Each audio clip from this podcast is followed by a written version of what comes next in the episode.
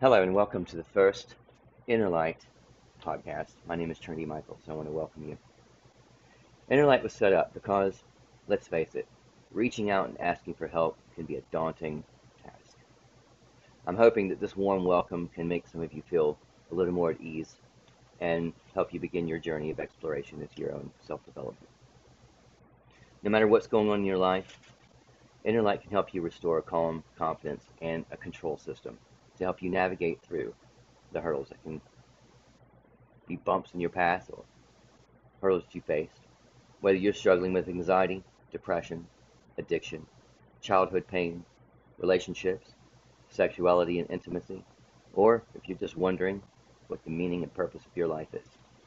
All of these things can bring about an overwhelming layer of confusion, sadness, loneliness, especially if you don't feel that you have a support system around you.